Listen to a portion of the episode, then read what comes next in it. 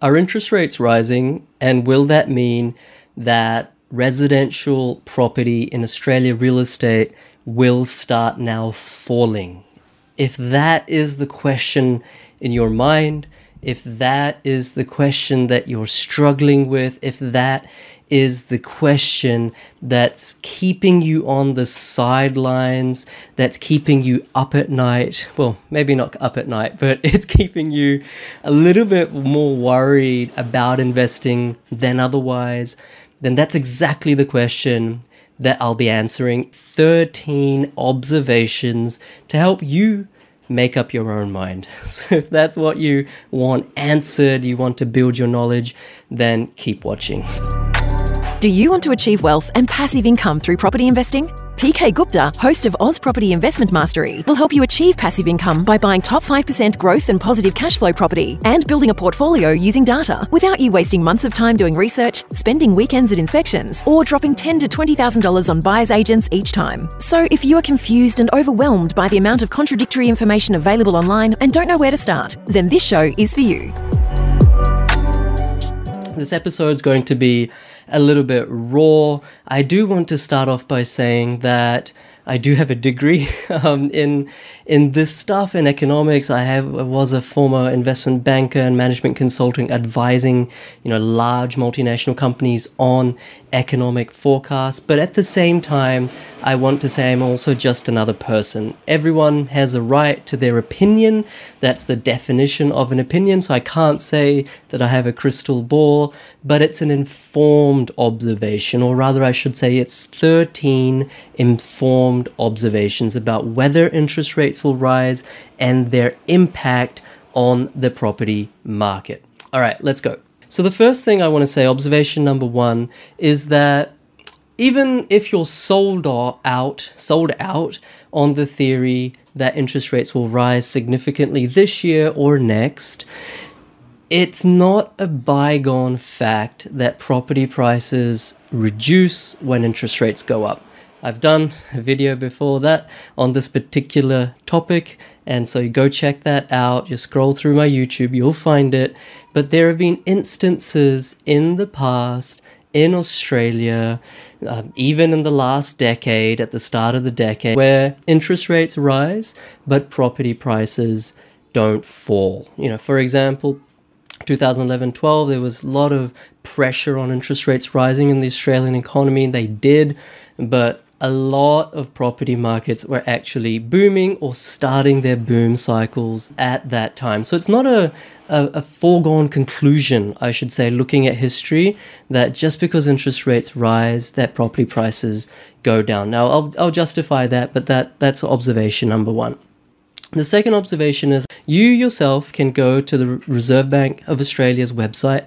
They late last year did this fantastic thesis showing that even though mortgages were higher than previously in previous year, years gone by, debt is higher. Yes, they agreed that. What they demonstrated was that not only uh, people's affordability is higher. In other words, there is a record amount of people, households in Australia, where they are in advance, in advance of their mortgage payments by sometimes 18 months. That's a record.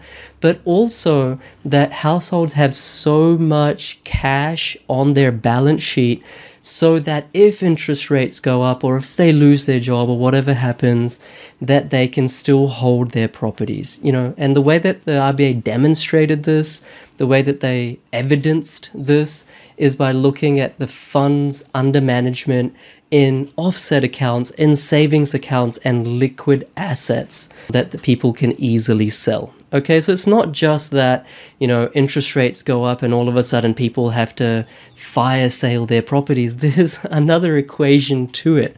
Okay, there's affordability and there's also how much cash people have just sitting there idle, you know, as emergency buffer which is at record levels. You can see that yourself, that thesis by the RBA late last year. Okay, so that's that's the second observation. The third observation I want to say is that even though inflation is rising, like that's that's a fact, it's rising, and wages are rising as well. They made this point that the growth rates in both these metrics look high, but they look high because they're starting off a lower base. Okay, it's like a five point increase. I'm just making this up. Five point increase on 10 is much lower um, than a five point increase on five, you know, on a percentage basis, right?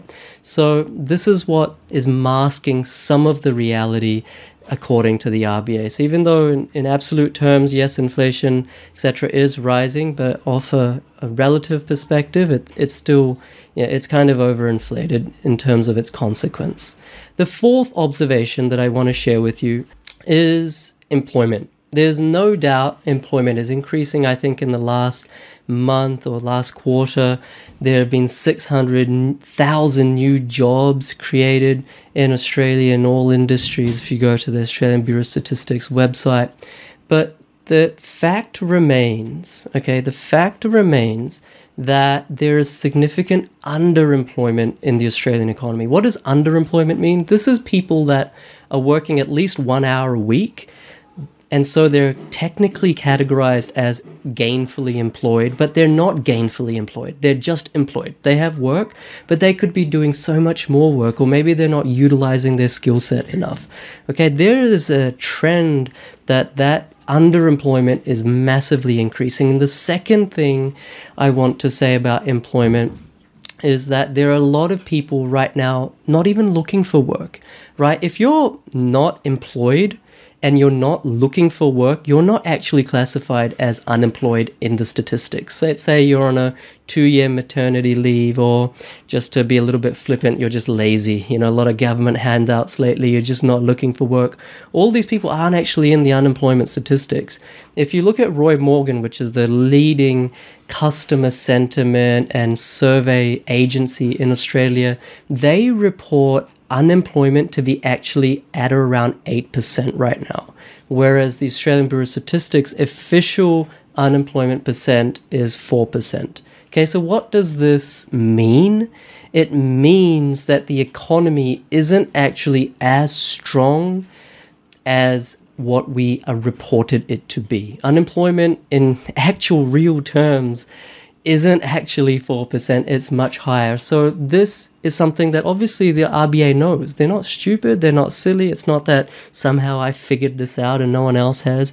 This is common knowledge amongst most economists, amongst most people who study these things on a daily basis, like like I do. And so the RBA has got this in the back of its mind. It doesn't want to prematurely increase interest rates only for unemployment to actually increase in real terms and you know for them to have um, jumped the gun. It's a it's a really important thing to consider. The fifth observation is that yes, inflation is rising, but on an underlying basis, inflation is still only 2.25% at the time of recording.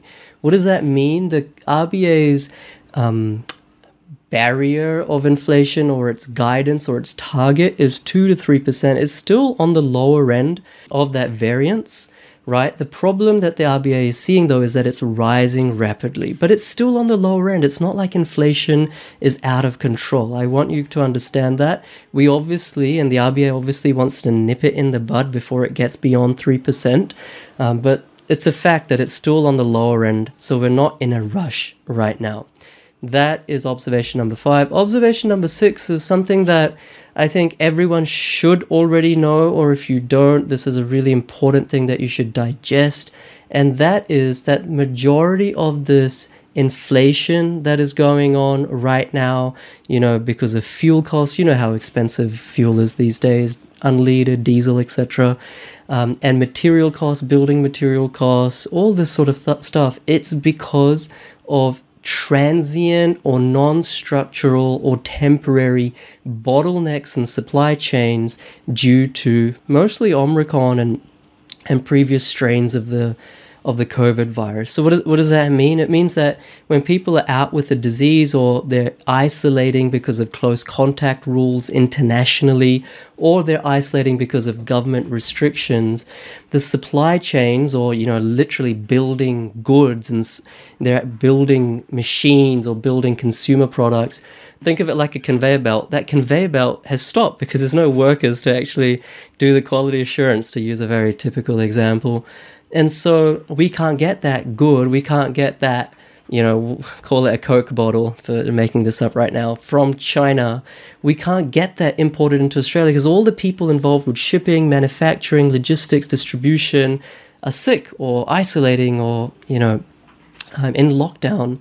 That is reducing supply. Therefore, prices are increasing. We still want just as many Coke bottles. I don't drink, drink Coke, by the way, but um, you get the point, right? The demand is still the same. Supply bottlenecks have reduced supply. Therefore, prices have increased. Now, is this something that will go on forever? No. You know, we're hopefully learning to li- uh, live with the virus. We're, we're seeing Omicron really going away now. No doubt, you know, there will be future strains, but this thing's not going to go on forever this type of structural bottleneck will dissipate, will dissolve, and therefore there'll be more Coke bottles coming into Australia.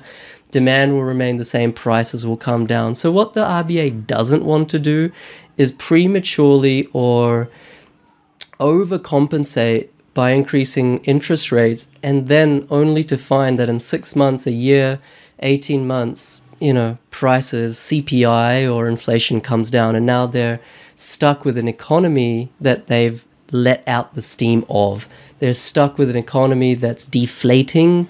They're stuck with an economy that is no longer growing because they have risen interest rates too soon, too early, too much. Okay, do you understand that? So you have to really isolate what's structural, ongoing, versus what's temporary because of supply chain bottlenecks. And that's exactly what the Reserve Bank governor is got his uh, team scrutinizing on a weekly basis, and that's why they haven't made a move. Number seven, will they increase the cash rate before Christmas? Now, before they were saying 2024, now they're leaving themselves to increase it before Christmas this year. Some people are saying worst case scenario, they're going to increase it by like four, five, six times this year. That's simply not going to happen. That's not what the economists and market and future curves are forecasting. In fact, there's an election coming, so they don't want to disrupt any political powers or um, balances of, of politics. That never happens in Australia, so it will not happen before May. It might happen before Christmas. If it does, it's probably going to be one or two rate rises at max, is what the governor in the press club has literally said. You know, when he was asked, can it right be risen, the interest rates be risen four times, he literally laughed at that. So, of course, he can change his mind, but that's in in political terms and RBA terms, that's a pretty strong statement to say four rises are completely out of question. If it's going to rise, it might be one, but they need more data. There's not enough data right now for them to make a decision. There's not enough convincing data for the RBA to take a punt against the Australian economy and say, the Australian economy is not going to shrink if I increase interest rates to curve this transient inflation. Hopefully, hopefully you're with me. Stick with me, guys. Um, this is really important because you know this is literally hundreds of thousands of your dollars on the line in your investment decisions. I, I just want to um, not deflect, but but just dissolve and dissipate and under, I want you to understand what you're fearful of. Okay. All right, number eight rents are rising, so investors will be fine. Okay, and, and this is a very important point. In those areas around Australia where rents are rising, and those are the areas where good investors are buying, you know, not necessarily Sydney anymore, not necessarily Melbourne anymore, positive cash flow locations, there is very tight vacancy rate. Like, there's a social housing problem. It's really hard to find a tenant, uh, to find a house if you're a tenant, right? Not enough rental properties. This is causing rates, um, rental rates to rise. What that means is that even if interest rates do go up this year, next year, I can say that in all the best locations, in all the best suburbs across Australia, rents are rising faster than the impact of interest rates rising. Okay, don't forget that. That's I look.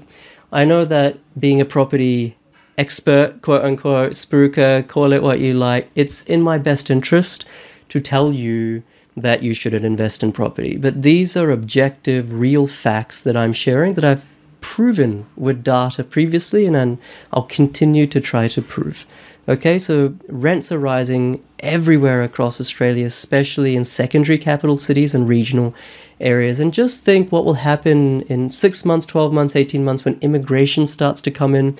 Immigrants don't buy a house straight away, they rent. Okay, and they're going to increase or have so put so much more upward pressure on rents that it's going to make interest rate rises of 50 basis points, 100 basis points, 150 basis points, let's say over the next three years, really be quite insignificant in context. Number nine, look, the rates will increase, okay? Whether it's this year, next year, another year, we're at record lows. That that is going to happen, right? That that is definitely going to happen. But the science has always been, okay, of buying properties and isolating, finding markets within markets where it makes sense to buy. The science of property investing has never been to put a blindfold on, get a dart, and throw it at the dartboard.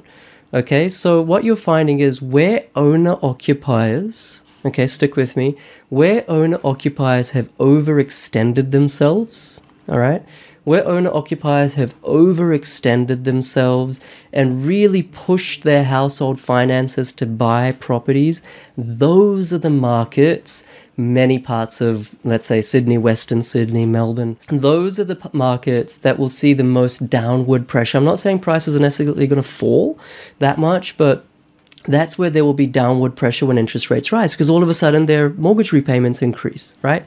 That is where you want to be steering clear of it's not in all areas of Australia. It's not in all of the areas of Australia that prices will soften. I can tell you, like I told you at the start of 2020, Brisbane will do 20% this year. Adelaide will do, um, I'm thinking, at least 15% this year. Perth will do at least 10, 15% this year. There are markets within markets, even within Brisbane, within, within Perth, within Adelaide, within regional areas. It's just Sydney and Melbourne where people have overextended themselves, you know, in, in some suburbs, not everywhere and that is where there's the most downward pressure, most vulnerability if interest rates go up too soon, too quickly. Okay, number 10, consumer confidence is actually low. Okay, so for the December month, consumer confidence was the lowest it had been since September 2020. September 2020, that's the first variant of um, the COVID virus. You know, everyone's freaking out. People aren't, aren't buying stuff. They're locked down at home. Can you imagine? Last month it was just as bad in terms of consumer sentiment. Okay? So, what does that mean? What does that mean? Is that the RBA does not, its, its role, the RBA's role is not to mitigate house prices, by the way. The RBA's role is to make sure the Australian economy is buoyant, is buoyant. Okay, and if consumer sentiment, and by the way, the same story with business sentiment, both were low if consumer sentiment and business sentiment are so low, do they really want to, you know, uh, you know, kind of rub salt in the wounds of business owners and consumers in Australia when they're already feeling so low? Okay, do they want to do that? You can ask yourself if you're in that boat. Are you less confident than you were in your spending decisions than you were six months ago? According to surveys, you must be. You know, that's what the survey is suggesting. So sentiment is already coming low, and the RBA needs to be very careful before in- increasing interest rates that they don't completely squash that and create a recession. Okay. Point number 11, we're almost done. Um, point number 11, observation number 11. The RBA does not want to rob Peter to pay Paul. What does that mean? It means it doesn't want to rob the economy in order to slow down the housing market. Like I said, it's not the role of the RBA, it's not the role of APRA, the Australian Prudential Regulatory Authority, it's not the role of any government secondary agency or even it's not even the role of government, you could argue, but it probably is. It, but it's not the role of the RBA to slow down the housing market. It's not in their brief. It's not in their mandate. It's not in APRA's mandate. You could argue it's in the government's mandate, but it's not in the RBA's mandate. Okay? So, what does that mean? It does not want to kill the Australian economy by increasing interest rates too fast, too soon, where everyone bunkers down, you know, and starts selling their houses. Australia's economy rests upon real estate. That's where the majority of everyone's wealth is, both institutionally and individually. Okay, so it does not want to rob Peter to pay Paul. It does not want to destroy the economy just to mitigate house price rises. That's not what the RBA does. Okay, and and that's really important to understand eh, because sometimes we think that, oh, yeah, the RBA wants to bring down house prices, interest rates will rise. That's not how it works.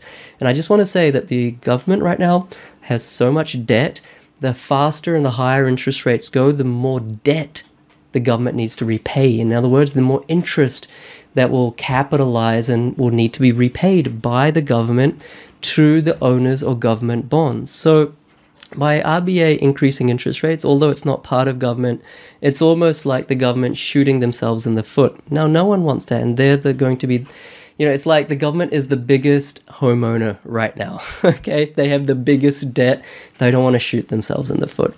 Observation number 12 it's becoming now even more important to invest wisely. You know, markets within markets, like I said you know, like over the last year, last two years, even if you weren't that sophisticated, you would have still made money. Like, even if you didn't follow the data, you wouldn't have made as much money, capital growth, passive income, as you could have, but you certainly wouldn't have lost money. Now we're going into this period, maybe not this year, but maybe second half of 2022, definitely 2023, where you know the cream will rise to the top. It's very important now to follow the data. It's very important now to be more clinical in your location asset selection. Now it's actually very exciting for people like me, for my clients, for, for sophisticated property investors, because they can really do much more than the average Joe. You know, now they will really outperform by a long way, whereas a normal person may only make 10% capital growth this year.